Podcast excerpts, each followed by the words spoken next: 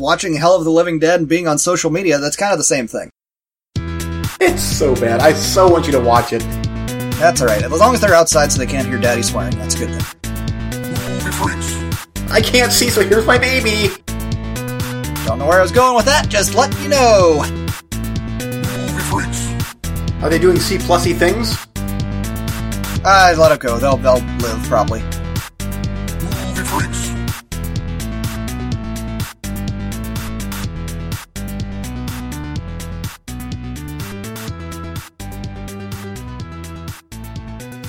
Uh, oh, so now uh, explain. You're drinking Lauder scotch, uh, which is a good. It's good. It's you know. It's Well, my wife said that uh, she was going to get me a bottle of Glenlivet for Father's Day, but she hates going in the liquor store. And I said, "Well, why?" And she's like, "Ah, it just makes me feel kind of scummy." I'm like, "Oh, I didn't really want to say that I'm on the first name basis with half the liquor stores in the state, but not really." But uh, I thought, you know, instead of getting Glenlivet, I'd go for a bigger bottle and get some Lauder's, and you know, because. I've been drinking. Well, I just had that wedding last weekend, and they had open bar, dude. So much Jameson was inhaled, and I've so got you, my. you had the good stuff for I've while. had the good stuff recently, and I, I I've got my wife on the Jameson now. She said you need to buy me a bottle of that because uh, she's not much of a drinker. She would like to be, but you know she has one or two drinks and she'll have a hangover the next day. So she can't. She, she doesn't drink that much. And when she does drink, it's always Jack Daniels because that's the only thing that doesn't make her feel like crap the next day. Yeah. At that wedding, dude, she drank with me. I mean, now she didn't drink with me all day like I did, but she, sh at the wedding she drank with me, and for her that's insane. And the next day, felt okay. Like not, I mean, we were we were all a little, you know, gutsy and gurgly and whatnot, but there was nobody throwing up, no no no migraines, and so she said, "You need to get me some of that Jameson." And I said, "Ah, I think it's about the same as your Jack, maybe even less. I was wrong. It's like 27 bucks a fifth. I was gonna but- say, yeah, you're getting up in the upper twenties on that stuff. But That's I- good. yeah, I got her a bottle, and, you know, I always like it when she drinks with me. Yeah. So, um, you got that and the Lauder's, obviously. Yeah, Okay. the Lauder's was for me. So I got a handle bottle of that. Okay. And that should last. I mean, that'll last you two, three days. Shh. Just like it does you. oh, exactly. oh, I just every night. I, I say that every night. I go downstairs. I'm like, okay, what's here? Here we go. And I just pick up my whatever handle. Right now, it's uh, Clan MacGregor. I'm like, I look at him like, That's what I oh. was looking for. They didn't have any. Oh, that's good stuff. Well, that's good cheap stuff. Yeah. But I look at it and I'm like, oh no, oh, another trip. Okay. Oh, man. man. It's been Yeah. quite a while since I've had any anything other than uh, the the hunter, the Canadian hunter. That's that's my jam. Yeah, that's um, that is actually waiting in the wings right now. I I've learned uh, to always have one waiting in the wings so that it's not an emergency. No problems here, folks. Yep, no problems at all. Movie liver cirrhosis. Okay. but anyway, uh, everybody survived the wedding, which was good. That was my the last of our party buddies. Pretty much got got hitched, and it was it was a fun time, man. It was a really fun time. But yeah, Saturday, the wedding day, I I don't I can't sleep when the sun is up. So six thirty, I rolled out of bed and well, let's go see what's on TV and we'll get into recently watched later. But I'm just I'm just going to touch on these because I'm not really going to review them too much because we've ta- probably talked them to death. But uh, on IFC, they have a header before their movie comes up. It tells you the rating and everything, and then it says, "We never edit for content or time." I was like, "Oh, that's really cool." yeah. I mean, they still put commercials in there, so every movie you watch is three hours. But I am laying on the couch at six thirty in the morning. What comes on? Terminator Two. I was like, "Yep, get me a beer." Wow, this is happening. uh, so yep, I had a good time. Good time. and, and how was Father's Day? Father's Day, it was fine. It was well intentioned and everything, but I was pretty tired because that was the day after the wedding. Uh, so up again at the crack ass of dawn, and we were, the wedding was a pretty, I mean, two and a half hours away if you don't stop, but there's always stops to grab a bite to eat and stuff. So it was a good three, three and a half. We had to check out by 11. I had to be, I had to, we had to take off and drive two hours and then meet her family at uh, a restaurant and have Father's Day and immediately leave from there, pick up the dogs, drop off the dogs at home, and then drive another 40 minutes to my sister's in-laws place for our, my side, Father's Day, which we didn't get there till five o'clock, eat again, and then, uh, yeah, drive home and we were home by 7.30, 8 o'clock. I was just like, ah, just a whole day of on the road. But, you know, tried to be in a good mood and just Just roll with the punches. Yep. knew it was coming and that's I guess maybe my penance for being away for a couple of days for the weekend. That and of course work goes completely apeshit. They're like it's like the universe knows you're gone for a couple of days. Oh ha ha ha ha ha fuck you. Here's a whole bunch of work now. So but I think I think yeah, two days back I'm finally ahead of it. Thank God. Yeah. But uh, yeah, I was making my skin crawl Monday, and, and today I was racing like a lunatic to get back here in time to do this because I knew I'm to have the House of Silence. Yeah. Now when, it's when you window. said that, I'm like, I can make time. I we're gonna shift schedules. Let's do this. So wife and kids won't be back for two hours. So we have plenty of time to talk All about roulettes and Ron Howard's and Yep. and recently watched's. It's Yeah. the three R's tonight. Perfect. I like that.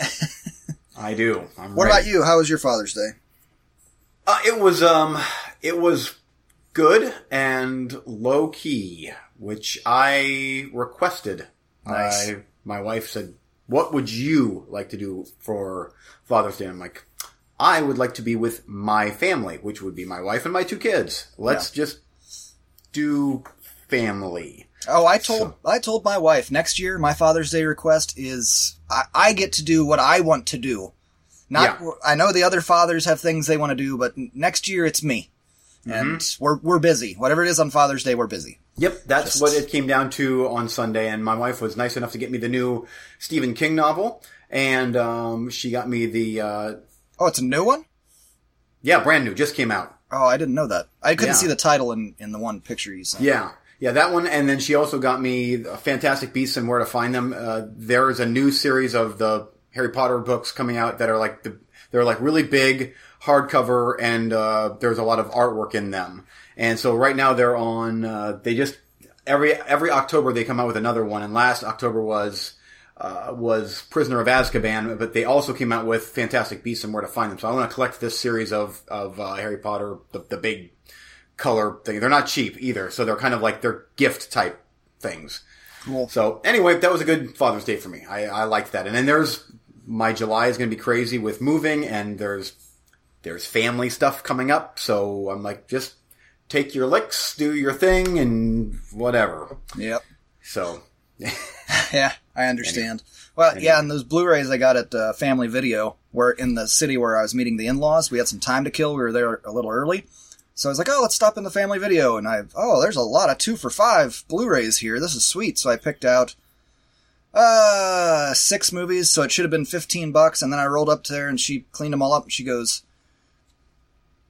uh, "What'd she say? Twelve bucks." I was like, "What?" She said, "Well, they're five for 10, But since you got an extra one, I'll just give you all for two bucks each. wow, Oh, I wish I would have known that. I would have bought another five. Cause I was back there debating for a long time between this and that and the other thing. But, uh, yeah, that was a good score for me. Six Blu-rays for 12 bucks. that's awesome. That is you. You can't find Blu-rays that cheap at exchange play. Well, you can, but they're few and far between that are like quality movies. Well, they're usually shit sci-fi titles. Yeah, exactly. But what's nice is if, like, the blind buys, if they suck, I roll over to the exchange and trade them in for more than two bucks. There you go. Yeah, I don't want them, so yeah. Uh, okay. Well, now that we've there's ten minutes of our lives. How are you doing, everybody? Yeah. Hey, I'm Eric. and I'm Eugene. Are you ready to spin the wheel on the movie roulette and dive in the ocean of cinema and try and find those gems in the rough? I am ready. Okay, and I am up first with The Intruder Within. This was a TV movie that you watched in 1981, probably. And Yes. it's on YouTube, and you wondered how it would be. Drillers on an oil rig near Antarctica discover that they have accidentally brought up several prehistoric eggs. One egg hatches and becomes an unstoppable creature. Uh, Chad Everett and Jennifer Warren risk their lives to stop it. Okay. Thanks for that little extra bit. IMDb, you're stupid. Uh, okay. anyway, so kind of a creature feature thing. And this one's gonna get a fat thumbs down from me. I, I was really, really bored through most of this movie. Right in the beginning, when they bring these things up, there's a bit of a creature effecty thing. And then there's one towards the end, and I mean, this creature, if there's a creature wandering around killing people, I was far too bored to notice.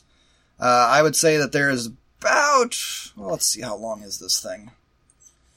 Uh, da, da, da, I mean, it had to be at least 90, I would guess. Why can I never find what I'm looking for in IMDb? Just useless. Intruder within. Whatever. I It's would on say, there, though. I would say there's about five minutes of cool 80s shit in here. This is premium code red title for Eugene, maybe. Lots and lots of talking. Mm. Talkity talk, talk, talk.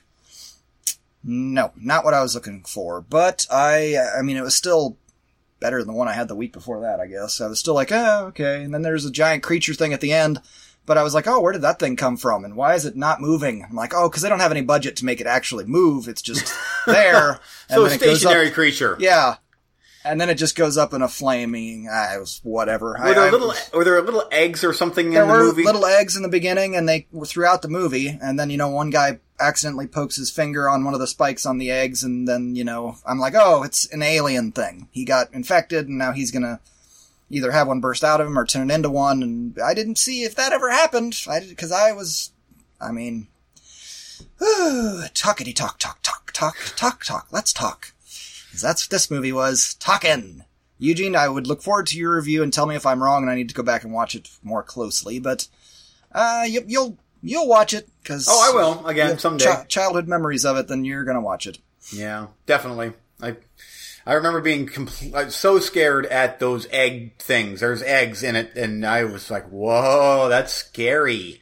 Uh, no, they put them in a fridge and then they pull them out and kind of poke them a little bit and then they put them in a another container fridge like thing and Did it feel like a movie of the week, like a TV movie? Yeah.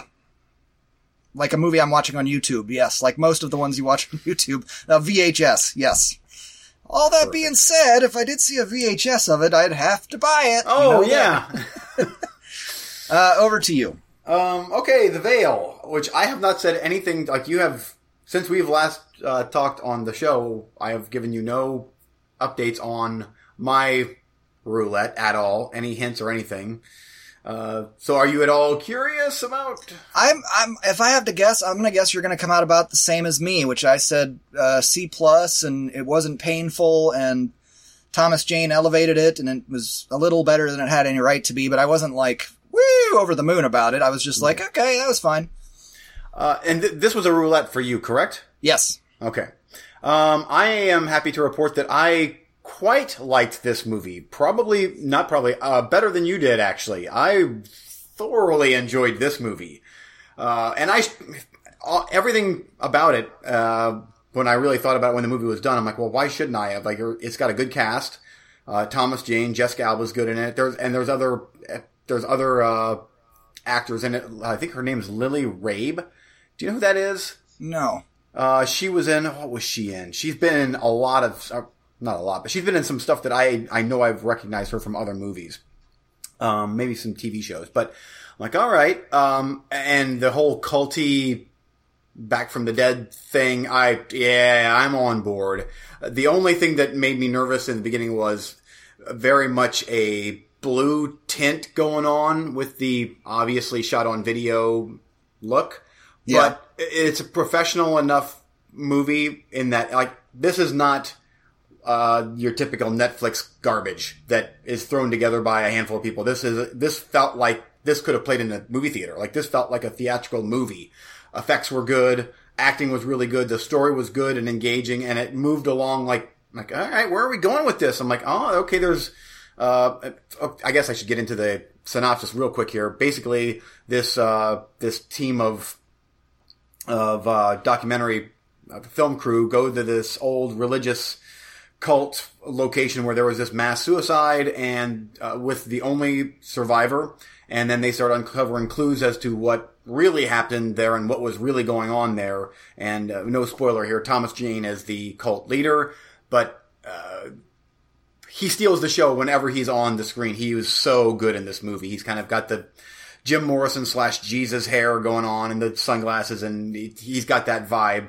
But uh, this is a good movie. I I quite like this. And actually, this was a Blumhouse production. So Blumhouse movies can go, you know, some of them are quite good and then other ones are complete duds. So I was like, okay, well, there's obviously some sort of a budget behind this thing when Blumhouse production came up. I'm like, okay, so it's got a $4 million budget. But I had some scary, creepy parts, some, actually some gore.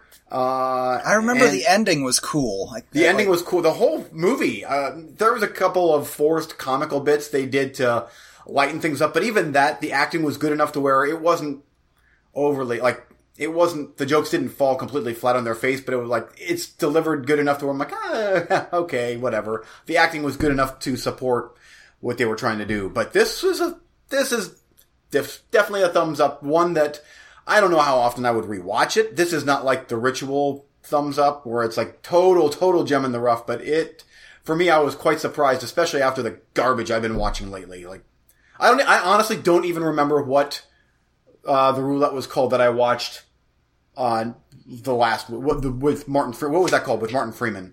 Cargo. Cargo. There you go. I, I actually after this, I'm like, what was the one that I watched last week that with that sucked with Martin Martin Freeman? This is award winning stuff compared to that. I agree. uh, I mean, I, I really enjoyed it as well. I'd have to actually go look at uh, and see what my score was for it. But I, I, my memory says it was probably in that C plus range. But that would be more. Be- it was more not because of my. You rate a little more on enjoyment than I do, whereas uh, it was more the technical aspects of it. And where does this movie fall in the pantheon of cinema? Now, C plus for me is like a passing thumbs up. Yeah, but yeah. but I wa- I remember that was after I had watched a couple of shitty roulettes too, and so I Well, was yeah, like, me "Ah, too." not bad. yeah, same here. Now, I, it, I, it was interesting. I went back to see who the director was because I'm like, that had a very distinct visual look to it. Uh, blue being the visual look pretty much. And I noticed that he has done mostly music videos. I'm like, yep, you know what? That doesn't surprise me at all. Yep. It had a bit of a music video feel to it. But again, uh, I would, if I could buy uh, this quality of a roulette every week for the rest of the movie freak's life. Here's my thousand dollars.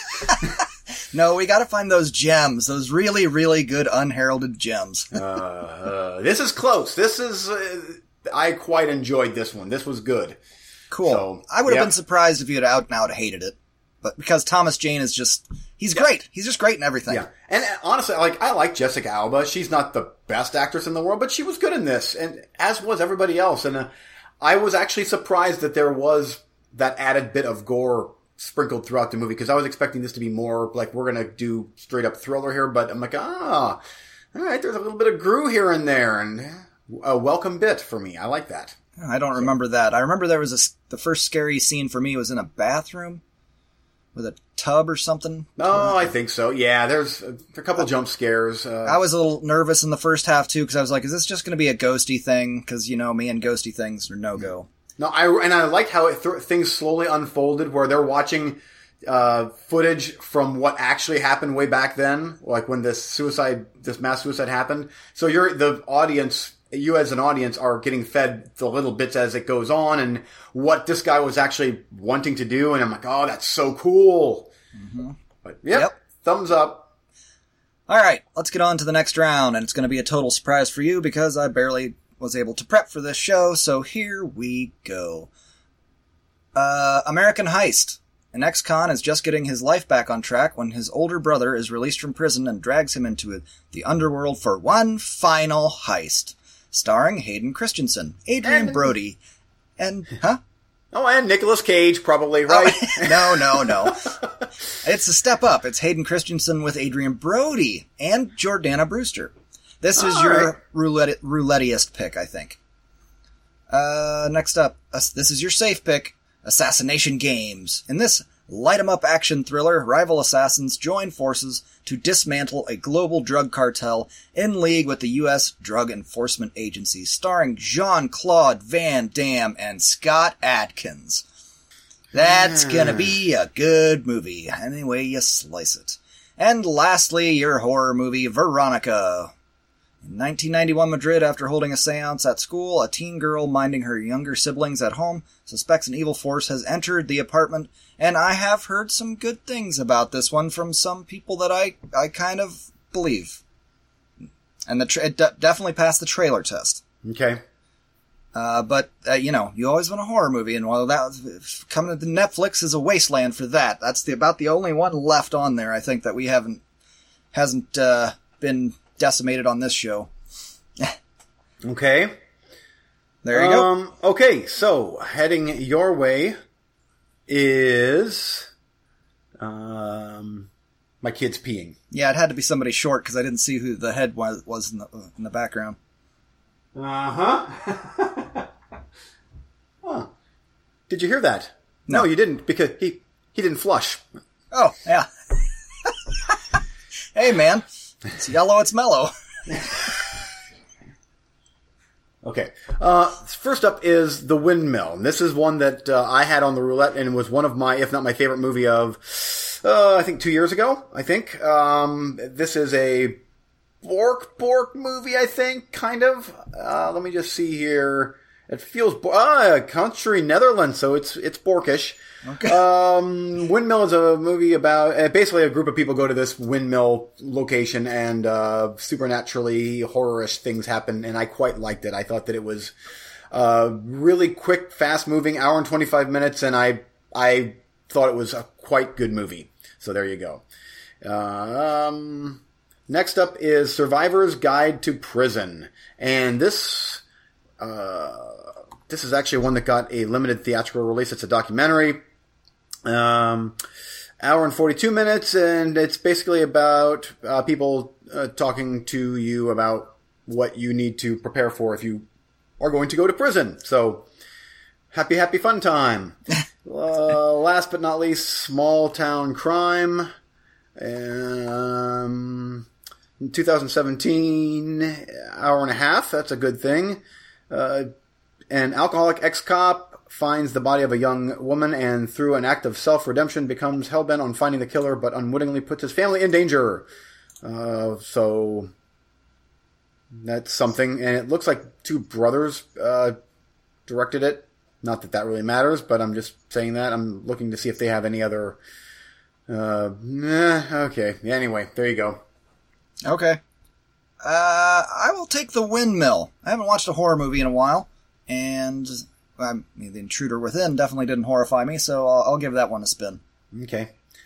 Let's make it a double header for horror. I'll take Veronica. Oh boy, finally checking that thing off. I yeah. I honestly like. I, I was like, yeah, if you put that or the similars, uh, because I went through my list. I'm like, because you hadn't given me a list ahead of time, so I'm like, what could he throw my way? I'm like, I could see him doing a similars or maybe that Veronica. There you go. Yeah, the similars is not on my in my queue anymore. I don't think. Oh, maybe it is. Eh, at any Oh, rate. if it's not, it should be because I might throw that back your way. Oh, I no. See, I, I put things up that are on my list. You put things up that are on your list, and then we each pick one. That's the game. I don't put things up for you. Ah. I know you want me to put things up for you, and you can put things up for you, and then we both watch things for you. But it's not going to be that way. Ah. Yet. Bastard. okay, there you go. Next week on the roulette will be the windmill up against Veronica, and it's a, just a double header of straight to Netflix sh- schlockiness, I'm guessing. Mm-hmm. okay. For our second segment tonight, we're going to do a director spotlight on Mr. Ron Howard. What brought this on, you may ask? Because we haven't done one in a while? Well, it's because I watched a Ron Howard movie uh, after, not solo, but I watched another Ron Howard movie this weekend. And I was like, damn, it's a good movie. And I should really quit, you know, making my little comments about Ron Howard being so plain Jane. Um, so I thought, let's, let's chat the man up for a little bit and we'll do a top 10. I, I'm very curious how yours will go.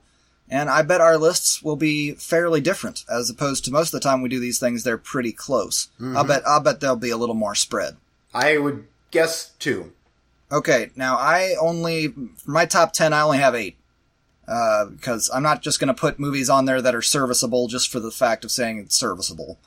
Uh, and there were some movies that I haven't seen, or haven't seen in so long I don't remember, so like Splash, I'm not gonna count that. Me too. So Agreed. I just Flash went with. I just went with eight. It's close enough. Uh, but you have ten. So Yes, I do. I will let you Um, lead the way on this. Uh, yeah, and the uh, here I'll just get this out of the way. The movies that I've I actually listed all the movies that I have seen that he directed, uh, and then I made a top ten of what I consider to be good. Uh, th- Then there's the other ones like Splash, like you said. I don't remember Splash, but I saw it. Parenthood, I flat out did not like.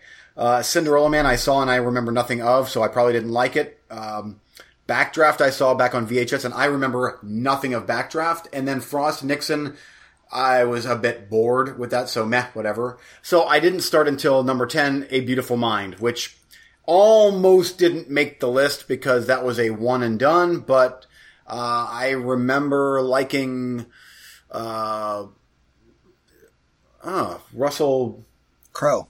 Russell Crowe. I was going to say Russell Brandon. I know Russell Brandon is not in this. Uh, Russell Crowe. I remember his performance being really good, but it being really depressing and heavy and uh, one and done, and that's about all I remember it.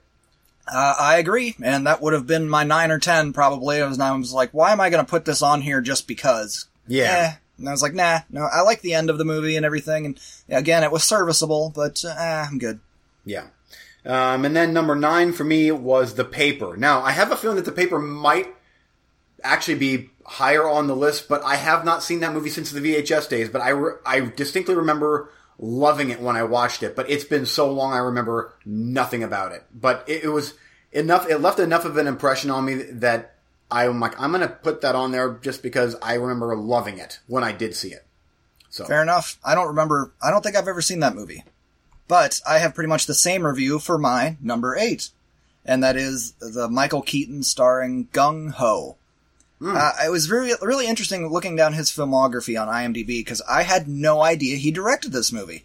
And I remember as a kid loving the movie Gung Ho, where, as I recall, he goes and helps take over a car manufacturing plant or something, and it was just full of uh, Michael Keaton comedy, which is awesome for an, any 80s kid. I, I thought he was hilarious. And so I remember liking that movie, and boy, would I snap on that in a second if I found the VHS. I don't have any idea if it holds up, but because I haven't seen it since I was a kid, but I remember really liking it. Number eight for you. Okay, number eight, for, and I will say, uh, Gung Ho is one that I I saw on VHS, but I don't remember a thing about it, so I didn't include it on the list. But I did see that one, but I don't remember anything about it. Uh, so number eight for me is Ransom with Mel Gibson.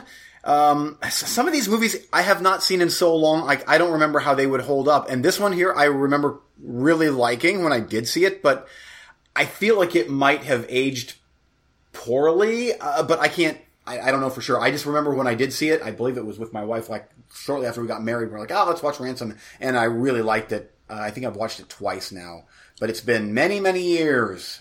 I remember you really liking it and telling me you really liked it, and then I watched it and I was like, meh. Again, that would have been nine or ten on my list, and it was. I watched it once and eh, and just didn't do anything for me. Uh, number seven for me is Cocoon.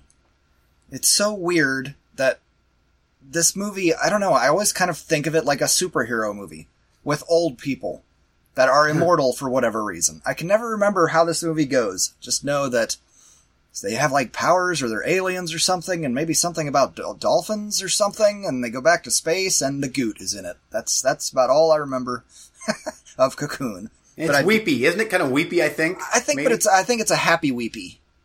You know what I mean? Mhm. Not not a real sad sack weepy. Okay, yeah. Okay, um, I, I've never watched Cocoon. I have ah, no interest in it. Uh, so, I don't think you'd I don't, I don't think you'd hate it. really? Uh, Yeah.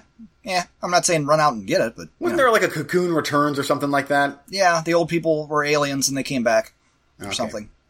huh? And something with dolphins, I think. All right. Uh, number seven for me is the Da Vinci Code. And uh, I really liked the movie when I saw it in the theater, and I don't believe I've seen it since then. Uh, lots of controversy, which I think is silly. but That's just me. Uh, it was just a good potboiler type, uh, detective type thing with Tom Hanks. It was a bit long, if I remember correctly, but I liked it for what it was, and uh, it's not great, but it's it's good. Yeah, I, it was okay. It didn't make my list, and I've watched it once or twice, and it's and the first half is really enjoyable, and that but then it gets to the second half, and eh, I mean it, it slows down and there's it gets a little talky, and then you know the twisty revealy thing that the controversy is about, and they're like, and, and I was like, okay, next, like what's gonna happen next? Like I don't, okay, it's not that big a deal to me. It's just a movie, whatever. And Yeah, it's a movie. It's a heck of a lot better than uh, whatever the Nicolas Cage things are because it feels a bit like the what National? Treasure? National Treasure. Except these are this series is better than that garbage. Eh, I, yeah, they're, they're both kind of throwaway for me. Uh, okay, number six for me is Rush, and I don't believe you've seen this one yet. I have never seen that. No. I think you might want to check it out sometime when you're in the mood for a good kind of uh, drama, dra- drama, drama, thrillery, Ron Howard thing. I mean, there's cool cars in it too, so you'll like that. It's very well acted. It has a really cool story. Uh, it's in a way, it's it's probably a, I probably shouldn't say this, but it's a better, more updated version of Days of Thunder. You know, Hmm. uh, so while Days of Thunder is Top Gun on wheels, this is a little more true to the sport, and it's about two real people. And I really liked how they were frenemies; they weren't straight up enemies, and how they came together, uh, came to. Uh, it's like they competed against each other, but they respected each other, and it was a really enjoyable movie. I really dug this. I thought it was shot very well, and it's just a damn good movie. Chris Hemsworth and oh, I can't remember the other guy's name. He was uh, the bad guy in Civil War, Daniel Brühl. So, uh, very very entertaining movie. Cool. Okay. Uh, number six for me is Inferno, and this would be the third part of the. Uh, Did Um, did you talk about this on the show? I Have you ever- I've watched it I- twice now. Oh, really? Because I keep coming by it in the library, and I'm like, I wonder if Eugene's watched that yet. Yeah, this is the third in the Robert uh, Langdon series, and I. Other than the ending, which I actually I did a little little bit of research on the movie, and I find out that they completely changed the ending of what the novel was, and the novel ending was so cool. I'm like, why did they do that? That sounds so cool. Uh, the the ending of the movie, I'm not going to spoil it, but it has a more typical thriller adventure type ending versus the uh, big twist ending of the the novel. However, I thought that this was really really good. I liked the um acting. I liked the pacing. The pacing was a lot better in this than it was in uh, Da Vinci Code. And uh, this one here has uh, oh, what's his name? I think he's so cool. Ben Foster's in this, so yay, Ben Foster. Cool. Uh, okay, number five for me, and this one has plenty of opportunity to climb higher, but I've only seen it exactly one time, which was not really enough for me to digest it on multiple viewings. But the reason that it's this high on the list is because I respect it, uh, Ron Howard so much for uh, what he was able to create out of chaos, and that is Solo. Considering that you come into somebody else's production that late into the production, take over all of the art design and everything that's already been established, you have to be a very creative person to even make something competent out of that kind of mess. And he did it big time. I, I really enjoyed Solo. Well, really enjoyed. I, I did really enjoy it, but I'm gonna have to watch it a few more times to see if any of the th- things the other n- negative Nancy's are saying bother me. So far, not really, but we'll we'll wait and see how it sits on repeat viewings, of which there'll be many because it's Star Wars. But for now, it's going to land at number five on my list. Okay, number five for me is Willow.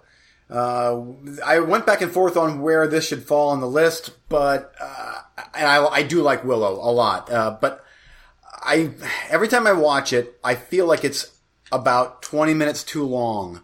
It it drags for me every time, even though I really like it. It just felt like it needed a bit more editing. However, I like the fact that it's for a PG rated movie. It's quite violent. I'm I'm always surprised. I'm like, this is surprised this got a PG rating. This felt more PG thirteen ish. Uh, Val Kilmer's good in it. Uh, Warwick Davis is cool. Everything about the movie is cool. It's just a hair too long, and that's why it, it's not higher on my list. But it's a it's fun fantasy movie, and the Blu-ray currently is out of print. So if you have it, hang on to it because it's climbing in value. Um, I do have it. It's There on my go. shelf. Sweet. Number four. Talked about this movie before, multiple times on the show. Again, did not realize it was directed by Ron Howard, and I just recently bought, rebought the VHS of it, so I'll probably be watching it again soon. Far and Away, Tom Cruise and Nicole Kidman. And I enjoy this movie. I really do. And it's, but it's one of those where, oh, I need to watch that again. Was that good? Then you watch it and you're like, yeah, it's pretty good. All right. And then it kind of fades from memory and a couple years go by and you, oh, I should watch that again. And I watched it again. So, far and away. Not much else to say about that that I haven't already said. I've never seen it. That would be a good wife movie. Yeah, Yeah, and I think you would enjoy it too. that's yeah. Tom Cruise, Nicole Kidman. I I, I don't know why I never watched it, and now it's. I don't want to say it's old news, but it's just not one that I think about. Like, oh, we should watch that. Is it on streaming? I wonder if it's on streaming. I don't know, but you might want to put that on the list for you and the wife. I think you guys would really like that movie as far as, you know, for a wife movie. Yeah. Okay, uh, next up for me is Solo, number four. And uh, I think that this is going to actually climb on my list of Ron Howard movies because I really liked the movie, but I need to watch it more than just the one time that I watched it. And I, you know, like you, I went in with the mindset of, okay, there was there was chaos on this production, and so I was actually I was thinking about that while watching the movie. Um, so I'm looking forward to rewatching it on Blu-ray at home and rewatching it over and over and over. And I'm sure that I'm going to probably like it more and more and more. Uh, but I did quite enjoy it. There was a couple of missteps I thought with some of the humor that didn't work.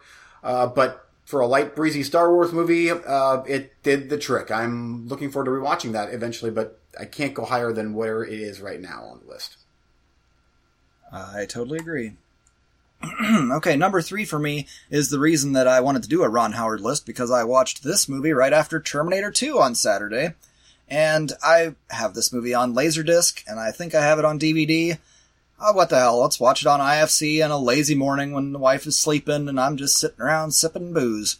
Uh, and I, I mean, when it was, I've se- seen it before multiple times because obviously I own multiple copies. But, and I always enjoy the movie. But this time, I was like really paying attention to it and really looking at the work that was being done by the director and the actors and the cinematography and everything that goes into it. And I really, really liked it. And that's Backdraft. Kurt Russell and one of the bald ones.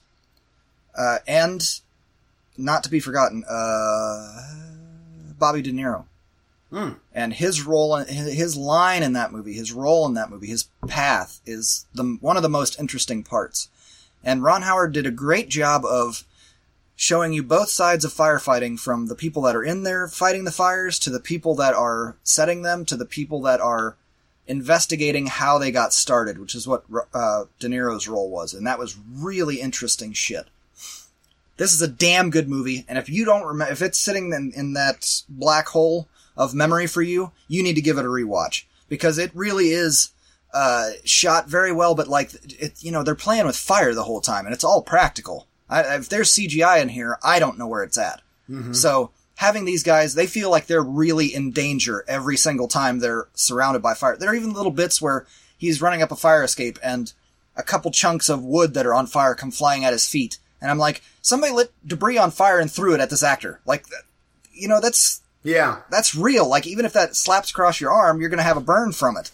So uh, I really enjoyed the movie this time around, probably more than I ever have, and I've always liked it. But this time around, I don't know, it just really kind of hit home, and yeah, it's a damn good movie, man. Uh, you should give it a uh, re-review.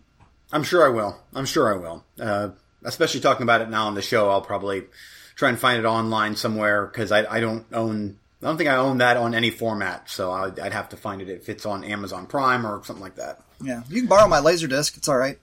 Oh, I have to dig out my Laserdisc player in the back basement somewhere, and Or, or my DVD player, DVD. Nah, nah, you don't want to. Nah, I'm those. good. Try and try and find an HD version of it, like I watched. Okay. Uh, okay, number three for me is Angels and Demons. This is the second of the uh, Dan Brown novels made into movies, and I think the best of the bunch. Uh, I really like this movie, and I like how, especially in the unrated uh, version, how R-rated it is. It's quite graphic, and uh, I just I really like the story in Angels and Demons much more than the other two. Um, I j- everything about the movie I thought was really cool, and I, uh, as far as a, I hate to say James Bond ripoff because it's not James Bond, but it's, I don't know, it's like Indiana Jones, James Bond, Bourne. There's a whole bunch of Right. things mushed into these movies. It's it's really good. Uh, easily my favorite of that series. So therefore, it is number three. But I do suggest if you're going to watch it, try to seek out the unrated version because it definitely is more violent than the PG-13 rated uh, version that you can get on Blu-ray or whatever. I did like the unrated version better, uh, and I would agree I liked it better than Da Vinci Code. Um, but uh, I like the R-ratedness of the unrated version, but I felt like there was some talky parts that, that it went on a little too long, where it's like, come on, Yeah, it a did. little little too much. Oh, church across town, foot race, jump in a car, race. Now we're at the other church, and re- cycle repeat. Like they could have cut Hmm. out maybe one of those. I know you need to do that in a novel form, and it works fine, but in a movie where you got a limited amount of time, you can kind of maybe skip a step in there somewhere. I, I really liked the. There was a helicopter scene towards the end at the Vatican that was so cool. I loved it. Yep. Loved it. Good movie. I agree. I really liked Ewan McGregor in that movie too. Yes, he was really good. Derail. Speaking of which, how do you feel about him being cast in Doctor Sleep? No, hundred percent all in. Bring it I on. knocked it out of the park, in my opinion. Yeah, I cannot wait to see that.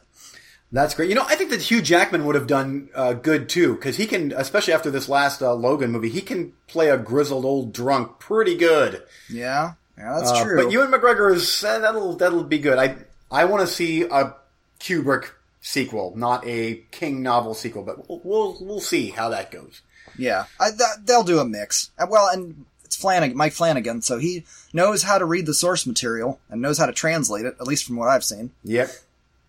Uh, okay, number two for me is Apollo 13. And this is a near masterpiece from beginning to end of filmmaking and storytelling and just rip your heart out and show it to you so you can dry your tears with it. Uh, kind of movie, and it is so well acted and everything is top notch. The only reason that I did not give it my top spot is because, especially towards the end, it gets a little too much like sappy on, you're pulling on the heartstrings, uh, and you could have done it a little smoother. Instead, you did it a little too direct. And it was to a point where it was like, all right, now come on. Like, just come on already. And I know that people experienced that when they were really waiting for that thing to come down through the clouds and shit. But at the same time, I felt that it was a little overcooked. Gotcha. Just that one moment. At least enough for me to give slide it down one spot because the next movie I love so much. Okay, number two for me is Dr. Seuss, How the Grinch Stole Christmas. And I might be the only person on earth that thinks this is his second best movie ever. But it is for me because my wife and I watch this movie every single December. And every December we like it. It has its flaws, but it, to me, it just, it's cold weather fun. Jim Carrey's over the top, but it works. The effects still hold up because this was a this was a very big budget movie, and it I like that pretty much all the effects still work really really good in the movie. But something about it, it's chaotic, but it's it's fun chaotic. It's the jokes work for me, and it's I've seen it now so many times that it's like every time I watch it now, I think of like I, I my mind takes me back to numerous times in the past when I watched this movie and I just have fond memories of every single time I've watched this movie. I know it's not a perfect movie or anything like that and it gets a lot of hate, but it has a special place in my heart. I love it for what it is and I watch it every year and I'll watch it again next year. That was a one and done for me. Unless the kids or family want to watch it, that's fine. I don't really get the hate on that movie though. I, like I watched it and I'm like, well, it's just not really for. It's a kids movie, and you know, Yeah. that's fine. Like if the kids would want to watch it, I'd be like, all right, that's fine. But uh, yeah, people there is some hate, movie. vitriol out there for it. I'm like, why? What? It's a Dr. Seuss. It looks Dr. Seuss-ish. It looks like the books. I- Dr. Seuss is ridiculous. This is ridiculous. What's the difference? Yeah. Yeah, where's the green eggs and ham and ga- I don't know. We're stupid. Don't listen to the internet. Uh, okay, number one for me is ba, Willow. Now this, I 20 minutes too long. No, sir. This movie could go on longer. I would love it. This is one of those fantasy movies like Red Sonja and whatnot that it- it's not a masterpiece, but it it just works for me. And I love the magic of it. I love the trolls in it. I love that he w- was brave enough to, I don't know if this is based on a book or something, but I, I think it takes audacity to, to make a movie where the central character is a short person or a little person or whatever you want to say. Uh, and a whole village of little people. I think that was fantastic. And that's the hero of our story. And even when Val Kilmer shows up, he's not our hero for a while. He's our Han Solo character. And I think the comedy all works in it. This was, uh, oh, what's his name? Shit. Oh, he was one of the little sprites. This was like his first movie ever. He's a comedian. I think he's hysterical. I, those, it just, it's, I, I love this movie and it works all over the place for me. Tony Cox. He's um. No. He's okay. He he actually he was in Bad Santa. He's the uh, the elf in Bad Santa. No. Uh, go on with your number one. I'll look it up. Okay. Number one for me is Apollo 13. And, uh, which, you know, it, it's, as you said, the movie is, uh, deserving of all the accolades that have been dumped on it through the years. I've watched it a couple years ago again, and it still gets me every time I watch it. I'm reduced to, oh, they're, are they going to make it? Yes, here they come through the clouds, and all the Kevin, wives Kevin are, Pollak. Kevin, oh, Kevin- gotcha. Okay. Yeah. Um, all the wives are looking up at the sky, like, "Will they make it?" And here they, here they come, and I'm a teary ma- every time. Yeah. and I know it's coming. I'm like, just, I'm gonna be good, and I'm reduced to a puddle of mush. Uh, but Kevin Bacon's in it. He's great. Uh, Bill Pax. Everybody's good in this movie. It's and of course Clint Howard. Clint Howard's in it. Oh, yeah. Clint Howard's in all of these. Yep, everyone. So that was my number one. That was easy. Like when I went over his list, I'm like, well, that's like that's an easy number one for me.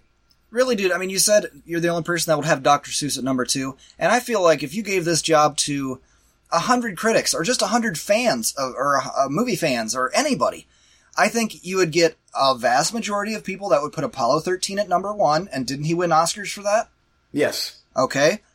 After that, it's nobody would have this three things in a row. I think they would all be different. Somebody would have Splash at number two. Somebody would have a beautiful, beautiful mind was up for Oscars. They'd probably have that closer to number two. I think everybody would have. It's just the way this director is. Sometimes he makes things that just work for certain people, I guess. And I like that. That to me, that says that's that's that's a director that tries different shit. In my opinion, And he does. I think that's cool. Looking over his filmography, I mean, it is very diverse. Yeah. You need to check out Rush and Far and Away. You should get those checked off at some point. Now, I mean, Cocoon and Gung Ho, eh, not so much, but, but, uh, yeah. Rush and Far and Away. I think that you would enjoy those movies. Actually, those would both work as wife movies. Okay. I will uh, certainly do that when I get a chance. Yeah. Put it on the stack. And usually I end with the quote from the man, but I couldn't find anything that really knocked my socks off, so I was like, eh. Ron Howard says Clint Howard is a good actor. There, there you go. I just There, made one up.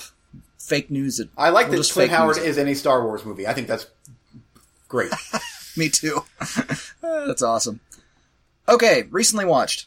Are you ready, sir? I'm ready. Get my list out here. Oh, what do I want to talk about first? Oh, let's talk about Proud Mary. Are you familiar with this movie? Yes, I am. Uh, how did you? Did you rent this thing? I got it from the library. Oh, okay. Why? No, I just I it just came out. I figured that you were. Oh, I'm like, wow, you're you, you would have rented that on Vudu. Well, okay. no, no, library. Uh, Mary is a hit woman working for an organized crime family in Boston whose life is completely turned around when she meets a young boy whose path she crosses when a professional hit goes bad. And, I mean, Dan- Danny Glover is in this, and he's pretty awesome. Uh, Neal McDonough, you know him if you see him. It's just got a host of pretty decent C plus actors that you recognize, like, oh, it's that guy whose name I don't know. Are they doing C plusy things? Pretty much Yep, in I a figured. kind of a C minusy movie.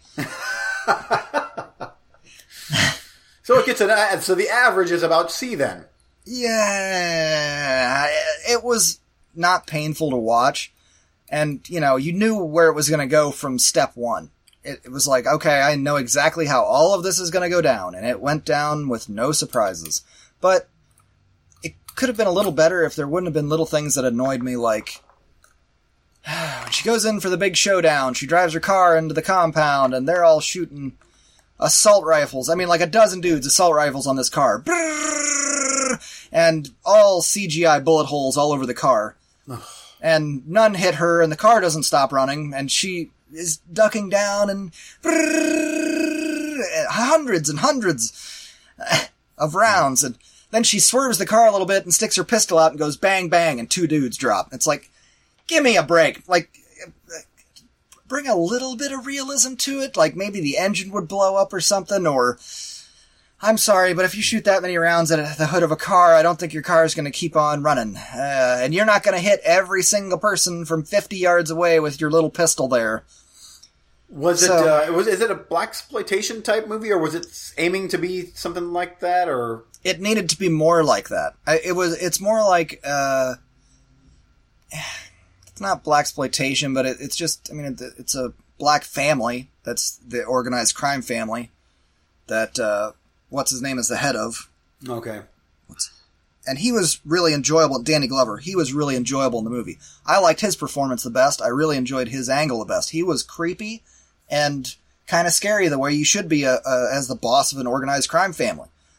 And it just, but overall, it was like she rescues this kid because she doesn't kill kids, and they sent him to kill a family, and they didn't tell her there was a kid, and so now it's like, well, now I know how the every single beat of this movie is going to go, unless there's some crazy surprises, and there were none, unfortunately.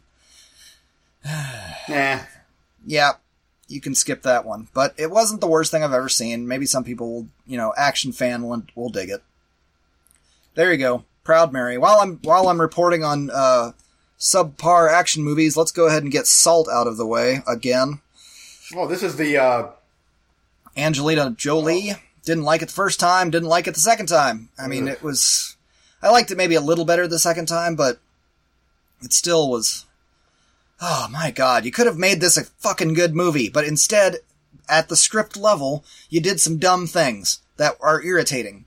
Everybody's a spy! Everybody can infiltrate everything all the time because we're all magical spies, and it's just. It's too much to believe. It's too ridiculous. And especially at the end when she's jumping down some elevator shaft, and I'm like, now she's Spider Man. Okay. I remember that from the theater, and I I've watched it once, and I have zero interest in ever watching it again. I didn't like it. I thought it was meh. It was man, but it was after, it was the morning after the wedding, and I was fending off a hangover, and IFC was showing that, so uh, that's what I'm watching. It was one of the five movies they were showing that weekend, so I watched it. Because hey, it, you know, I don't have to borrow it from the library or something. It's just right there in front of my eyeballs, and you know I'm not going to find anything better on cable. No. Now, the only movie I took along with me on vaca- or on this little vacation was Proud Mary. So Was it better than eh. Proud Mary? Yeah, no, no, I, Just yeah, they are things that exist, dude. That's that's about as good as it gets. okay. Back to you. Okay, let's start things off uh, on a good note. Strangers Prey at Night. I uh, bought the uh, Vudu copy of this. Spell pray. Uh, P R E Y. There we go. Thank you. And I am happy to report this is a cool movie. Oh, I. This is Strangers too. The Strangers, Oh, yeah. oh, okay. Strangers Part Got 2. you. Uh, I was a bit nervous in the beginning. Uh, the first 20 minutes or so as it's setting things up with the family that's going to be terrorized for the rest of the movie. Uh, very quickly, I did not like the teenage girl. She was uh, very emo-y and being overly bitchy and mean to her family. I'm like, oh, great.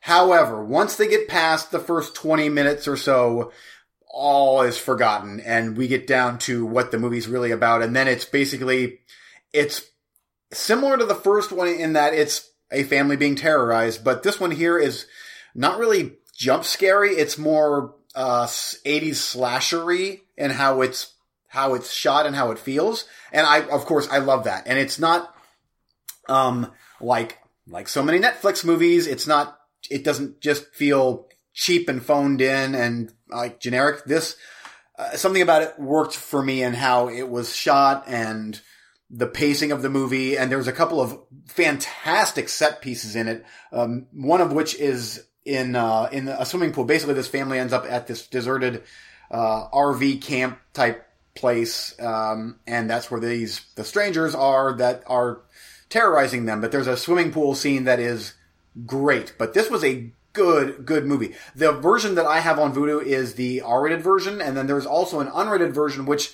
it's interesting. The runtime is exactly the same, and upon doing some research into what the differences are, I think they added they added more CGI blood to the kills in the unrated version. So I'm good with the version I have. Yeah, uh, no doubt. But at some point, you should check out my Vudu uh, of The Strangers Prey at Night because it's it's a it's a solid fast, fast paced movie. If you can get by teenage girl in the beginning, because immediately you don't like her. Immediately I'm like, why are you acting like that? Why? But then they get past that, and you know it's like, oh, then you know she's re- you know she has to get her redemption. And is it as how, terrifying as the first one was? No, it's okay. it's not scary like that. Like I, there may have been one or two jump scary parts. The first one was genuinely terrifying. It's hard to watch. I have it, it on is. Blu-ray, and it is really hard to watch. It is, and this one here is. I, I think that's why I liked this one more, is because it's a lot more of a stalk chase slasher '80s type thing versus the first one that I'm like. I felt so awful for the family, of like the the couple in the first one. This is not quite like that. You know gotcha. what I mean? Like, yeah, yeah. It's a, a lot more horror than terror thriller. Okay. That so that sounds good to me. I mean, that yeah. first one I picked it up on Blu-ray because they had a mislabeled copy and it was like a buck fifty or something. And on a surround sound by yourself at night, man, that thing is hard to freaking watch. There's banging and knocking around behind you in the surround sound. That's and then these faces and masks. It's just it's very well made film, but and very effective, but just yeah. hard. Yeah, it is. And this one here is. Uh, it's it, to me it's much easier to watch. I, I'm already looking forward to rewatching this one. When, and the the original uh, Strangers, I watched it once in the theater with you, and then you let me borrow the Blu-ray that I watched a couple parts of, and I I'm like I I no, I'm good. I'm good.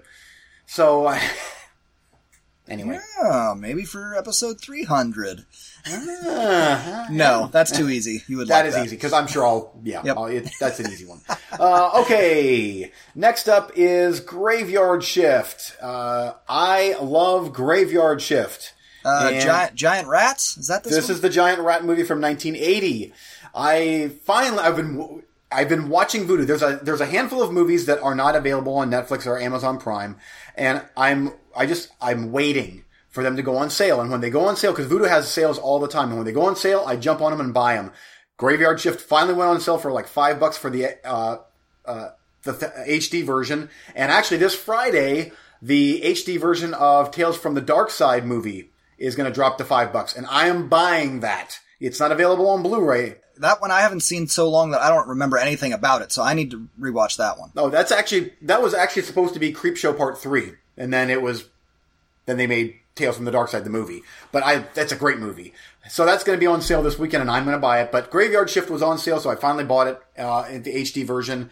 Rewatched it. I still love this movie. It's not like the Stephen King, uh, novella, but it's, I, everything about it feels, it's right on the cusp of when horror movies started to get shitty in the 90s. So it's 1990, but it still has enough 80s in it that it works for me. The acting is cool, very fast paced. Like we're introduced to things uh, at a breakneck pace, and I really dug that. To where it's like, here's the mill, here's the rats, there's a creature here, here's going to be cannon fodder, and go. Uh, like sold. Yeah, well, and like most things Stephen King that I was reading these books in high school, I remember loving the book. Like the book scared the shit out of me. And then I watched the movie and I'm like, oh, go fuck yourself. Like, and not, not in that it was so awful. It just like, it just missed, you know, for me. But Yeah. what I build up in my head when I read those Stephen King books is always more terrifying than the movies. Which might be changing with the this latest It movie and you know Yeah. stuff like This that. is this is a good rewatch, man. I uh, I really liked uh, Brad Dourif. He kind of steals every scene he's in in the movie. He's the exterminator, and he's just it's he's well, he's he's such a greaseball in like almost every movie he's in. He just seems like this slimy, greasy bastard, and he's that in this movie. Um, but got just enough gore, just enough fake looking creatures, but I uh, give me those fake looking creatures any day versus the stupid CGI stuff of what we see now. I I like it, but uh, it gets a big thumbs up. And uh, I remember the first time I saw the movie that uh, her name's Kelly Wolf. Um, she was uh, she always had like this tank top midriff shirt on, and I just oh back in my teen years I was like oh spank material. anyway. Uh, I understand what you mean. Yep. But uh, that's a gem in the rough for me, and it's I know that I think it's like thirteen percent on Rotten Tomatoes, but who cares? I thought it was good. Uh, the tomato meter means nothing to me, so it doesn't matter. Yeah. Um, back to me. Yep. Okay, this is one that I teased. Um, let's get a couple of VHS checked off, sir. First up, Sweet Revenge from 1987. Uh, did we, we, I know I teased that I was going to watch this one, but did, was, is this, has this been released on DVD or Blu-ray or anything? I don't. Uh, if so, not from any of my companies that I support. Well, it definitely falls into your niche titles, I think, so keep an eye out. Okay. Uh, Nancy Allen plays an investigative news reporter, Gillian Gray, who, along with her daughter, is kidnapped by white slave king Cicero after getting too close with her investigation. Now that she has escaped, she seeks revenge on Cicero. Uh, yeah, starring Nancy Allen, Ted Shackelford, Martin Landau, Gina Gershon as a Oh, young hey, teenage girl. Um, yeah, the first half of this movie, I was like, oh god, this is not what I was hoping it would be. I was hoping for an R-rated Indiana Jones ripoff, and I was getting a PG Indiana Jones ripoff. Like, it was more like, um, what's that douchebag's name? Made those Cannon movies, in those Cannon movies. Went on adventures with Sharon Stone. Oh, Allan Quatermain. Yeah, this is more like Allan Quatermain. And I was like, uh, but, but not PG. And then the second half kicks in and it gets more, it gets a little more R-rated. And not to the extent that I'm like, yeah, this was awesome, but uh, to where I'm like, oh, yeah, it's a thing. It's a weird anomaly in my VHS collection. I kind of enjoy that. And if you would pick it up on one of your weird titles, I think that you would be okay with it. Um, it was, it fell more to that, uh, how, how I was describing that, um, Chuck Norris movie, Firewalker, where it was way, way more comedic than I thought. Oh, it was better than Firewalker. Okay. Yeah. Where it was just a lot more comedy than I was expecting. Uh, not that comedy that works. And at one point, Gina Gershon just, uh, they're skinny dipping and, huh? Why? I don't, uh, okay. No, no reason. Because there's no love angles here. It's just like, oh, well, here's some boobs. Uh, all right. Going on to the next scene, Martin Landau is cussing about something or other, and they're attacking his house looking for her daughter, and then they don't find her, and then end of movie, and you're like, oh, I guess the daughter's just gone. So much for uh, fighting forever. And then they just fly home, and then the daughter's there. No explanation. Like, uh, uh, okay. This is the canoniest not Cannon film that I've seen ever. So, if, if I mean, you gotta, you know, even Cannon made some movies that weren't R rated that Yeah. still had that Cannon feel, and this is exactly one of them.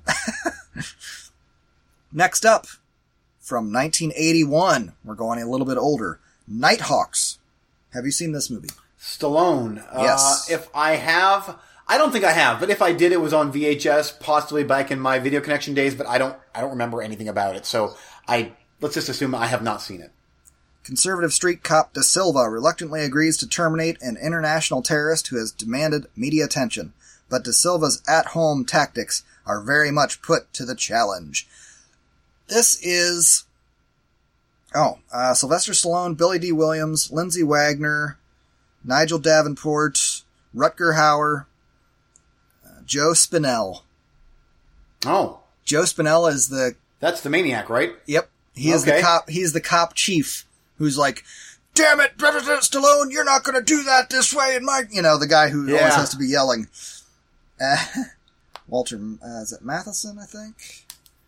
Anyway, a lot of big names kind of popped up along the way, but Billy Dee Williams is his partner, and this is basically Sylvester Stallone being Serpico. But instead of taking on all the corruption of the police force, it's or whatever, it's Rutger Hauer as an international uh, uh, terrorist. He's going around bombing shit.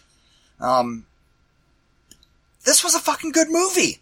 I, I this is one that again could totally be on one of your niche titles, and you should check it out. I think that you would enjoy this movie. It is 1981 all over the place. It's old, and it's an, a young Sly Stallone, but again, he is totally going Serpico with his, no, we gotta do everything by the book, and I'm not gonna do things fighting, you know, against the, what the cops are telling him to do. Because he thinks it's corrupt. And yada yada yada. But, and, uh, he likes to dress up like women in this movie. At the beginning of the movie, he dresses up like a little old woman, and these, this trio of muggers come to get him, and then Billy Dee Williams jumps out, and they both chase them down and arrest the bad guys because they're super good guys. This movie worked, man. I liked it. It was it's a smidge too long, but overall thumbs up, and definitely belongs in my VHS collection. Yeah, it's not available on uh, any Blu-ray, like Blu-ray in any country. I did a search on, um Wow. yeah, D- so it's, DVD? Oh, I'm guessing there's a DVD release of it, I, but I'm on Blu-ray.com and I did a search and there's no no Blu-ray release, so there's no HD out there unless it's streaming somewhere in HD. Yeah, check Amazon. Anyway, I always thought that it was you know that cover. I'm sure you know that Oh cover. yes, I do. Yes, I always thought that the bad guy was going to be the guy from uh, Cobra because of that cover. But that, Oh. that is actually like they do the split face thing.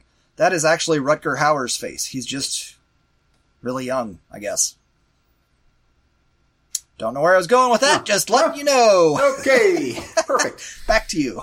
Okay, um, did you review two? Yep. Oh yeah, you did. Yeah, Sweet I mean, Revenge and yeah. Nighthawks. Okay. Um. Here we go. My friend Dahmer.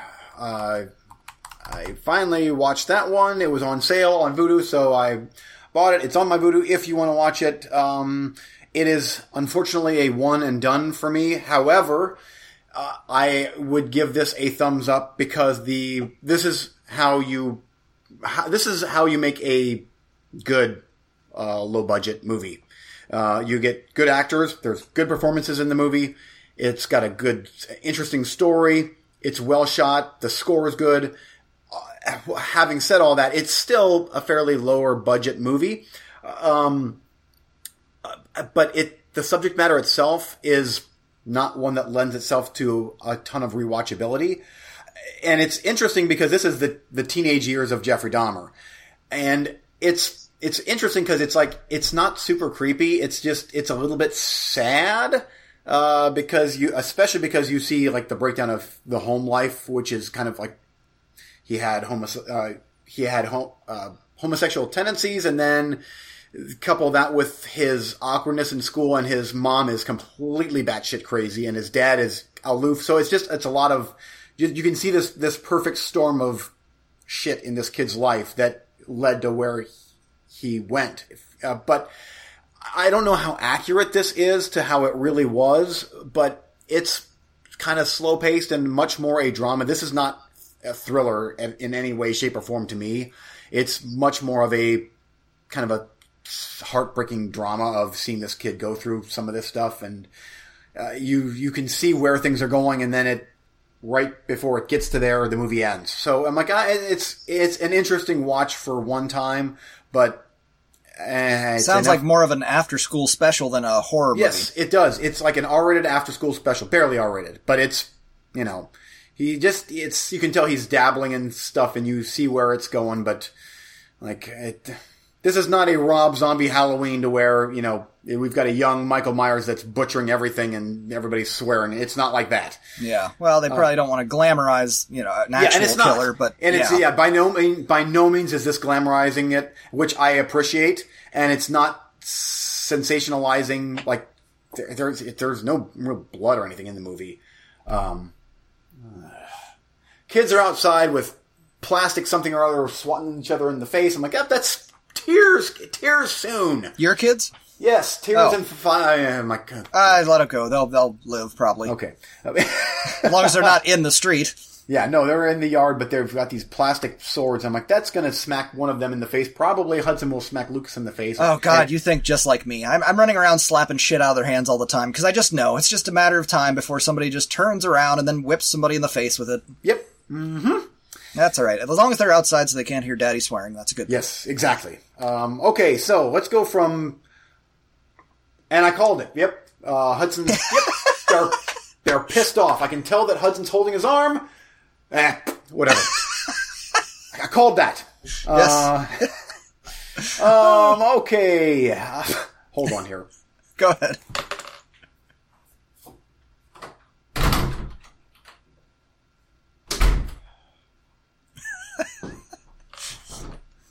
Yep, just um, closing the doors right away so that when they come in screaming and whatever, it's like, Mom, Lock them. Lock them. Yeah. Okay. Um, next, let's go to the other end of the spectrum, shall we? With Hell of the Living Dead. Uh, because why not? Uh, I've been on a, uh, I've been on a really, really shitty Italian horror movies kick lately, and this is king amongst, uh, amongst them all, pretty much from 1980. Everything about this movie should work because this is back in the heyday of the zombie movies from Italy and even just Romero's zombie movies. Uh, but good God, uh, it's so bad on every level. Like, I've reviewed some pretty shitty movies. Um, this is a complete train wreck from start to finish. Uh, and it should be. Uh, Vincent Dawn is the director with Claudio Fragasso helping out. Uh, Vince, Vincent Dawn is Bruno Mattei. And this is uh, basically their take on Dawn of the Dead, kind of the beginning, and then it shifts to, I guess, kind of Lucio Fulci's zombie, kind of maybe, but the beginning uh, with score from Goblin, which it just feels like they, it feels like they stole the score because it's it's the exact same music that's in uh, Dawn of the Dead, and I'm like, and and some there's some other Italian movies that that use this music, but I'm like, it feels like you literally just stole this music. um, I'm sure they paid rights for it, but it doesn't feel like it because the movie's so awful. Um, so yeah, zombies. Uh, lots of lots of up close shots of people in bad face paint, like eating raw chicken guts or whatever. I'm like, ooh, it's gory. You see, it's lots of stock footage of animals flying around and uh, in the jungles or whatever. Lots of that. Like we're talking a good 10, 15 minutes worth of footage in this movie is stock like stock footage for no reason. It just Yep, Right, there's it's- birds flying oh, it's around. got a reason. It's it, the reason is to pad the runtime. Oh, I know. It's padded. I mean, it's. Oh. So it's half Hell of the Living Dead and it's half National Geographic. Kind of, yeah. Yeah, there's, there's, I'm like, oh. And it feels like the footage that they got, I'm like, this feels like something straight out of National Geographic. Um, anyway, there is a really good scene in the very end of the movie where the zombies now are, they've reached the city, where it's like an up close shot of a zombie sticking a hand in someone's mouth, I think, and the eyeballs pop out, and like, ah, that's cool. That's it's fake looking, but I'm like, ah, there we go. Up roll credit credits. Great. Now it's done. It's it just started getting good, but it's it is awful. I've watched it four times now. I was gonna say, what what a piece of shit. I'll see you in six months, you yeah, bitch. it's so bad. I so want you to watch it. So want you to watch it. It's on. Uh, October. Yeah, it's a double header. It's on a double header Blu-ray of um, Rats, which Rats is significantly better than this. Uh, probably because it's just shorter. It's got a shorter runtime. But good God, this thing is so bad. Um, hey, it is on for those of you out there that don't want to spend the money on the Blu-ray. It's on Prime Video. So Stevens of this world. Um, I dare you to give this uh, one a watch. All hundred minutes of it. Oh my lord, are you Oh, serious? it's, oh, oh, it goes on and on and on, and I'm, I'm like, I'm, and of course, I'm sitting here um, on Instagram and Twitter and whatever. I'm getting pissed off at social media, politics stuff, and I'm watching this, and I'm like, just, I'm just getting into, and, and I'm, I can tell I'm getting into a bad drunk. And uh, so it's Th- yeah, These are kind of the same things. Watching Hell of the Living Dead and being on social media, that's kind of the same thing. It is. It is. And then some of some some of that stuff, like too much of that stuff combined, and your drunk gets really bad really fast. So, Yep. Hell of the Living Dead took me to a really dark place. I mean, it is Hell of the Living Dead. It is. It. It. So I guess I guess they sold the movie properly. Yeah. Okay. What back- if you bought Hell of the Living Dead and you went there and it was just somebody scrolling through their Twitter feed? probably be about, about as good as the movie I watched. And we'll rewatch. Yes. Okay, last round. Let's do a couple more VHS, buddy. But trust me, we got some Blu-ray coming. Those six that I bought, I'm I'm I'm cycling from. I keep doing my cycle. It's VHS, maybe something on Netflix to Blu-ray, and uh, back and Okay. forth in, in that uh, roundabout way. And I never get burned out. It's pretty good. Uh, Joe versus the volcano. You know that one romantic comedy that Tom Hanks and Meg Ryan were in. Ah, waka waka. This is the good one because I've never watched the other ones, nor will I probably. Not if I can help it. Uh, but this one is this was a staple of rental store for me, just because it was weird, and I was a kid and I was allowed to watch it. It's a comedy. Ro- it's a rom com. When a hypochondriac learns that he is dying, he accepts an offer to throw himself in a volcano at a tropical island, and along the way learns true love, true true love. And Meg Ryan plays three different roles in this movie. And even from that synopsis, that is the description of the kind of romantic comedies that I like. Weird fucking shit. Shit where it's like, oh, here's a guy that's depressed at his job, finds out he's gonna die, decides to go throw himself into a volcano. I'm in. That, I'm in. That sounds, yeah, okay. I'm game. You know, you can make a romantic comedy with your, you, they still has some of their cheesy jokes and stuff, but that is far more interesting to me than You've Got Mail or Sleepless in Seattle. Like, I don't care to ever see those movies. And same two people in them. Uh, so I didn't know how this one was going to hold up because I have not seen it since I was a kid. And man, I'm here to tell you, it held up. I liked it. I enjoyed it. It kept my attention a lot more than the, intruder within, and that's saying a hell of a lot for a romantic comedy. Uh, the next VHS. Sudden Death. JCVD. At the hockey rink. He was a fireman, but then some shit got intense. Now he's a security guard, and people look down on him. But don't worry, cause here comes Powers Boothe and his gang of terrorists, Ooh, and they've yeah. got things that they want to blow up and do that you won't pay attention to. Because you're too busy watching JCVD deal with his kids. Uh huh. That's the Uh-huh. one I remember. That's the one. This movie's perfectly serviceable for a 1995 action thriller. This is exactly one of those kinds of movies. It totally fits the bill. With, you know, good real explosions and good blood shots and good, you know, practical effects of that nature. And, bonus, a really, I mean, it's ridiculous at the end, but hilariously awesome ridiculous. Where this helicopter goes down through a little groove in the roof of the hockey rink. It's so stupid looking, and you just want to stand up and applaud it. Like, it's so dumb. Ah, perfect. That's the only thing I remember from the movie. Is that in the uh, some obnoxious kid that, or kids that he's dealing with? they weren't too obnoxious. They were okay, but it was just, oh, you're dealing with your kids while they're wa- watching a hockey game while you're at work. Like, ha! And then he's running around and getting shot and terrorists and, oh, I mean, don't call the cops or anything, or, you know, don't, don't alert emergency services. Go around and di- disarm all the bombs by yourself. And then, you know, it's just like, ha! And, and at the end with that helicopter thing, it was so dumb because the guy, they lowered a, a ladder through that roof for the bad guy to Powers Boothe to grab onto and climb up out. And there was a gun there.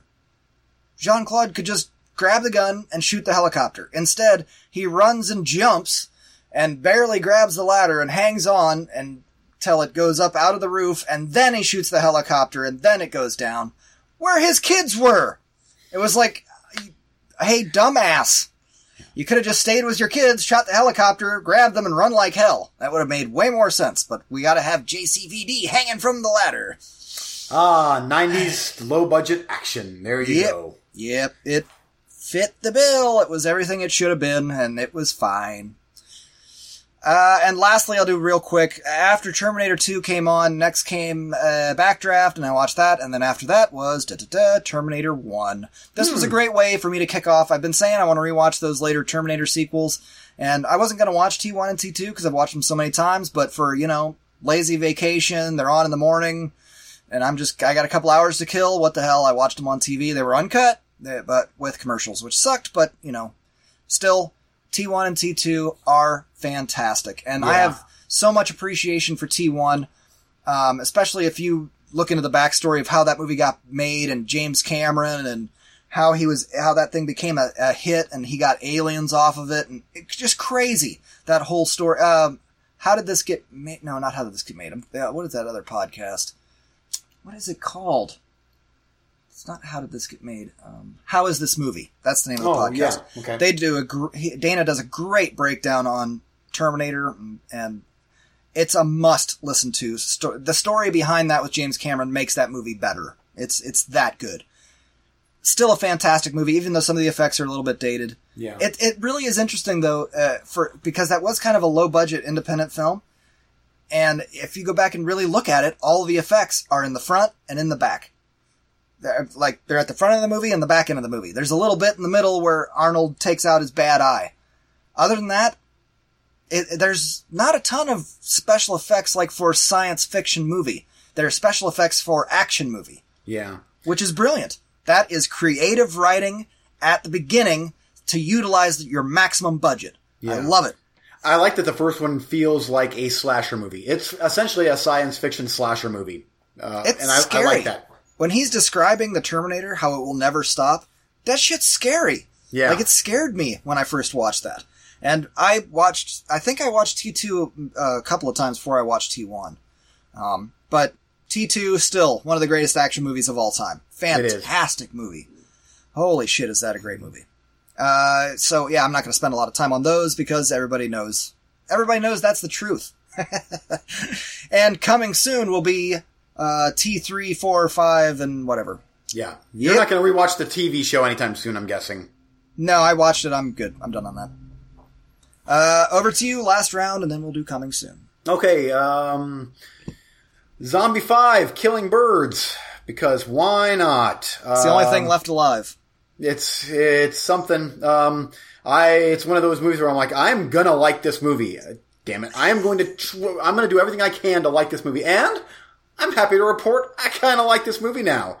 Uh, I actually bought the DVD of it uh, because I have to have all of these late '80s Filmirage Italian movies now. I'm like, I'm obsessed. I'm like, I have to have them all. So I bought uh, Black Demons and I bought the La Casa series on. Uh, that's the Umberto Lenzi uh, haunted house movies and the two Lucio Fulci ones, and then uh, Black Demons and this Zombie Five Killing Birds. Then there's On DVD. Four- on DVD, yes. That's, I mean, that's the equivalent of me buying VHS. That's pretty, Yeah. yeah, for Yep. you. Uh, this is also known as raptors, so there's something. Uh, a group of students go into the woods to study birds, and soon the dead begin to rise and devour the living. Why? No one knows. Trust me, no one knows. What is of note with this movie is um, a lady by the name of Leslie Cumming. And she was in precisely two movies. Witchery and Zombie 5 Killing Birds. And I've talked about her already uh, on my review of Witchery. She's this monotone, awful actress. Oh, yeah, Awful. And she's equally awful in this, and I love her. She's just great. I, every time she's on screen with her mopey, oh, she just looks just resting bitch face all the time. I'm like, oh, you look like you hate life, and I love you for it. She's awesome. I wish that she would be in like 50 movies because I'd watch them all. Uh, and then there's another lady in this movie, and I'm not sure what her name is, but she was actually the young girl in Tenebrae that Okay. that hops on the motorcycle, and she actually she's the one that the dog chases and Yeah. kills. Uh, Oh. But she's in this. Uh, a little bit more grown up, I guess, and she's like one of the main stars of the movie. But the movie makes no sense at all. It's basically just random bad actors go to this place in New Orleans, um, where in the beginning of the movie, there's this this war vet comes home to find his wife in bed with another guy, so he kills them and he kills his mom and dad uh, too. And and then Wait, wait, uh, wait. Were they all living in the same house? Oh, the mom and dad show up for some reason right after he murders them in bed, and then Was so this an he- Amityville kind of situation? Maybe, well, kind of. Uh, but he kills the parents, and then uh, then th- he he collects birds like li- like falcons and stuff, and one of the birds pecks his eyes out, and then he has to give up. He has they have a child, so he has to give up his kid because he can't see anymore. I'm like. Shouldn't you be in jail or something uh, instead of handing over your baby? Like, I can't see, so here's my baby, hospital or whatever. And 20 years later, you see how this is. And then 20 years later, this group of college kids go to the location to find this woodpecker, this endangered woodpecker. Um, and of course, I'm like, well, which one of these is the baby all grown up? And whatever. Uh, just, just, I want bad. act- Give me, keep giving me bad acting. That's what I like. And and I, oh, it's it delivers in spades. Ugh, it sounds like Amityville crossed with uh, Return of the Living Dead, the dog. The, uh, the yip, yip, yip. Remember the dog? Oh, and- this one here, um, there's long, and my when I say long, like I'm talking half hour long stints of just walking around the woods, looking for birds, talking, arguing, and I'm like, ah, I'm you better stop on. describing this movie to me because you're talking yourself out of liking it. it's something. Oh, but then by by the time but when shit gets real, I'm like, oh, here we go, and it's the, the worst special effects, but in a good way. You know, lots of lots of pulling the neck apart, but you can see it's like foam latex, and it's like I'm literally looking at the real neck underneath the foam latex that you're tearing, that you're supposed to be seeing like inside someone's neck, but all I'm seeing is like the actor's real skin underneath that. So fail, but win. well, do you feel like the director was like, I can see the real neck under there to his production guy, like, come on, you need to step it up a little bit. And the guy just stops, looks at him, goes, Zombie 5, killing birds, get fucked. Yeah. Keep shooting. Yeah. But yeah. Next scene. Yep. Just give me more Leslie Cumming. That's what I like. Just more of that. More of oh. oh, and it just took me right back to when I when I watched uh, Witchery and the last line of the movie that she fumbles through my baby. Uh, You you have to watch Witchery. It is a masterpiece of October. What the It's- hell? It's not that far away. We'll, we'll and we'll be there, and I'll watch Witchery. oh I can't wait. Oh I've got a ha- oh I've got a pile of well, Witchery is on uh, Shout Factory TV. It is. It is. Uh, and it's brilliant. But anyway, Zombie 5. eh, So this time it gets a three star rating from me. Uh, there you go. you want another that's- one? That was just one. Um. Oh, I'll do the gate part two real quick and then I'll be done. Uh, so oh shit! I want to see that. yes, and I'm happy to report that that is a really good movie. It's it has a lot to live up to because the first one is such a gem. Uh, so obviously going with lower expectations, and it has it's starting to feel like a bit of an early '90s movie. Whereas the first one was very much 80s. This one has a bit of 90s styles going on, and but it's still a cool movie. Tons of stop motion coolness in it. Um, it's the same director, so it, it you know, it's still following that storyline, whatever. Uh, the sidekick of the first one is the lead in this one, and he does some conjuring, whatever, satanic, you know, tomfoolery in the beginning. And here comes one of the Hold little, on, hold on, hold on. Satanic tomfoolery. Uh. Carry on.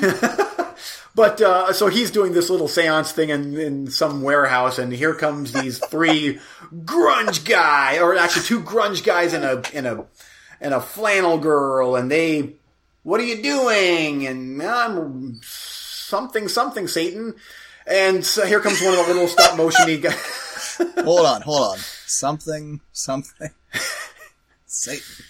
Uh, so here comes one of the little rubbery stop motion things, and uh, so this little stop motion thing is basically kind of a, like a leprechaun, and it gives them whatever they wish for. So we wish for sports cars and money, and it's I'm like, what is going on? But it's it's still cool, and the main guy is trying to fix everything, and it's at some at one point, um, all of the cool stuff that they're buying turns to feces, and I mean literally like feces. So they're eating this high end meal, like the two 90s douchebaggy guys are eating at this high end restaurant and they go to pay for their expensive meal and he flops down like several hundred dollars in cash and as the money hits the table it turns into a pile of shit and i'm like oh, that's brilliant i love that This movie um, sounds like everything I want it to be. oh and then in the end they go to another and i'm not going to spoil it but another dimension thing where rubber creatures are fighting each other like like dudes in suits of rubber face masks are fighting i'm like what is what is going on i love you please make a part three Yes. Uh, so, uh, three and a half. It's not quite as cool as the first one because the first one is much more polished than this one. This is a polished turd, but in a good way. In a literal way. Yes, it, it- yeah, oh yeah. There's this one here actually has feces. Lots But- of shit. Lots Yes. of shit in this movie. Yep, but uh, it's just funny how it's like.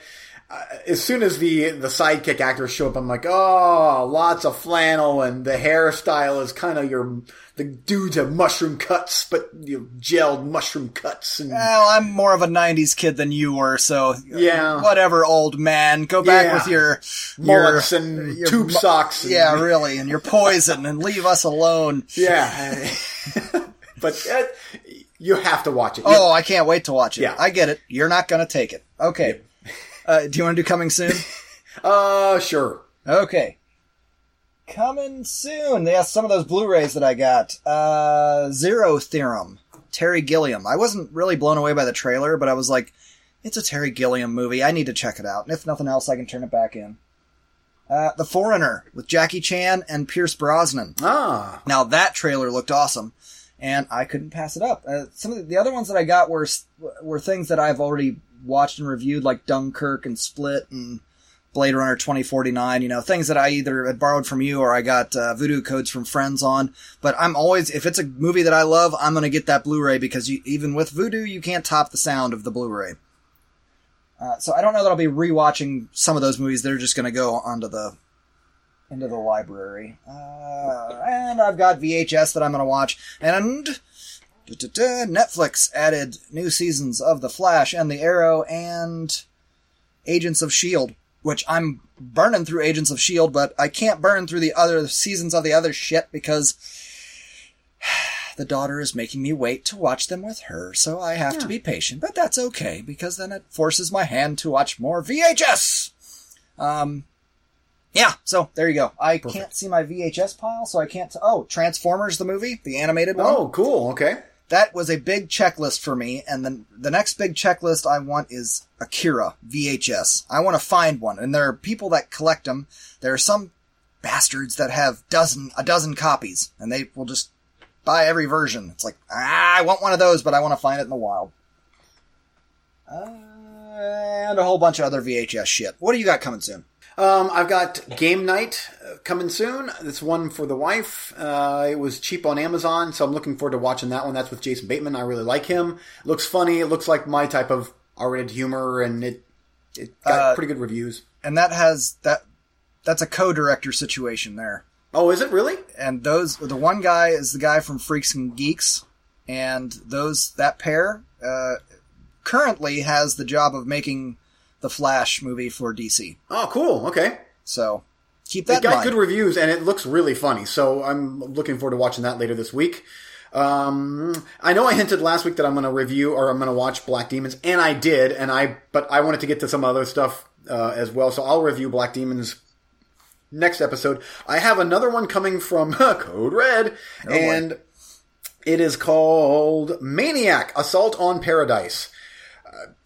Uh, something I don't know. It might be good. It is that a sequel? Is like that an entry in the Maniac series? No, Or- it's just maniac exclamation point assault on paradise. So it's who knows. Um, ten million BC or whatever it's called with um, oh Raquel Welch, I think it's a Hammer movie. oh It- oh one of their sword and sandal type movies. And so okay. I'm yeah. For a second there, I thought you were talking about the Roland Emmerich thing. No, no, no, no, no. This is one that will actually probably be good. Yeah.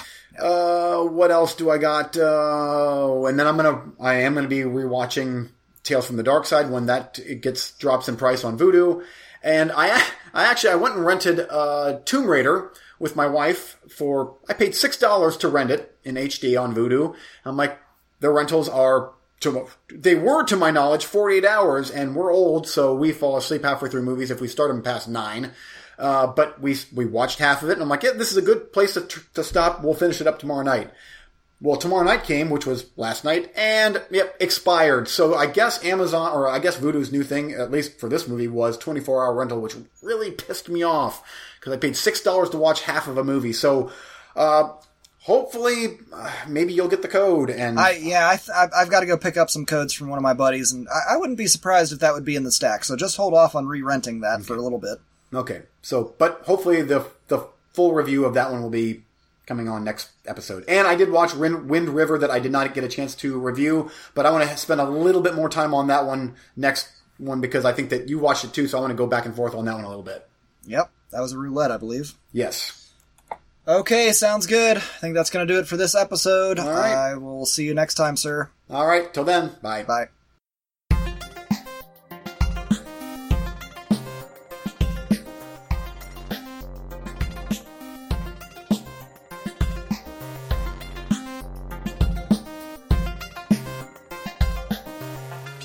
For listening.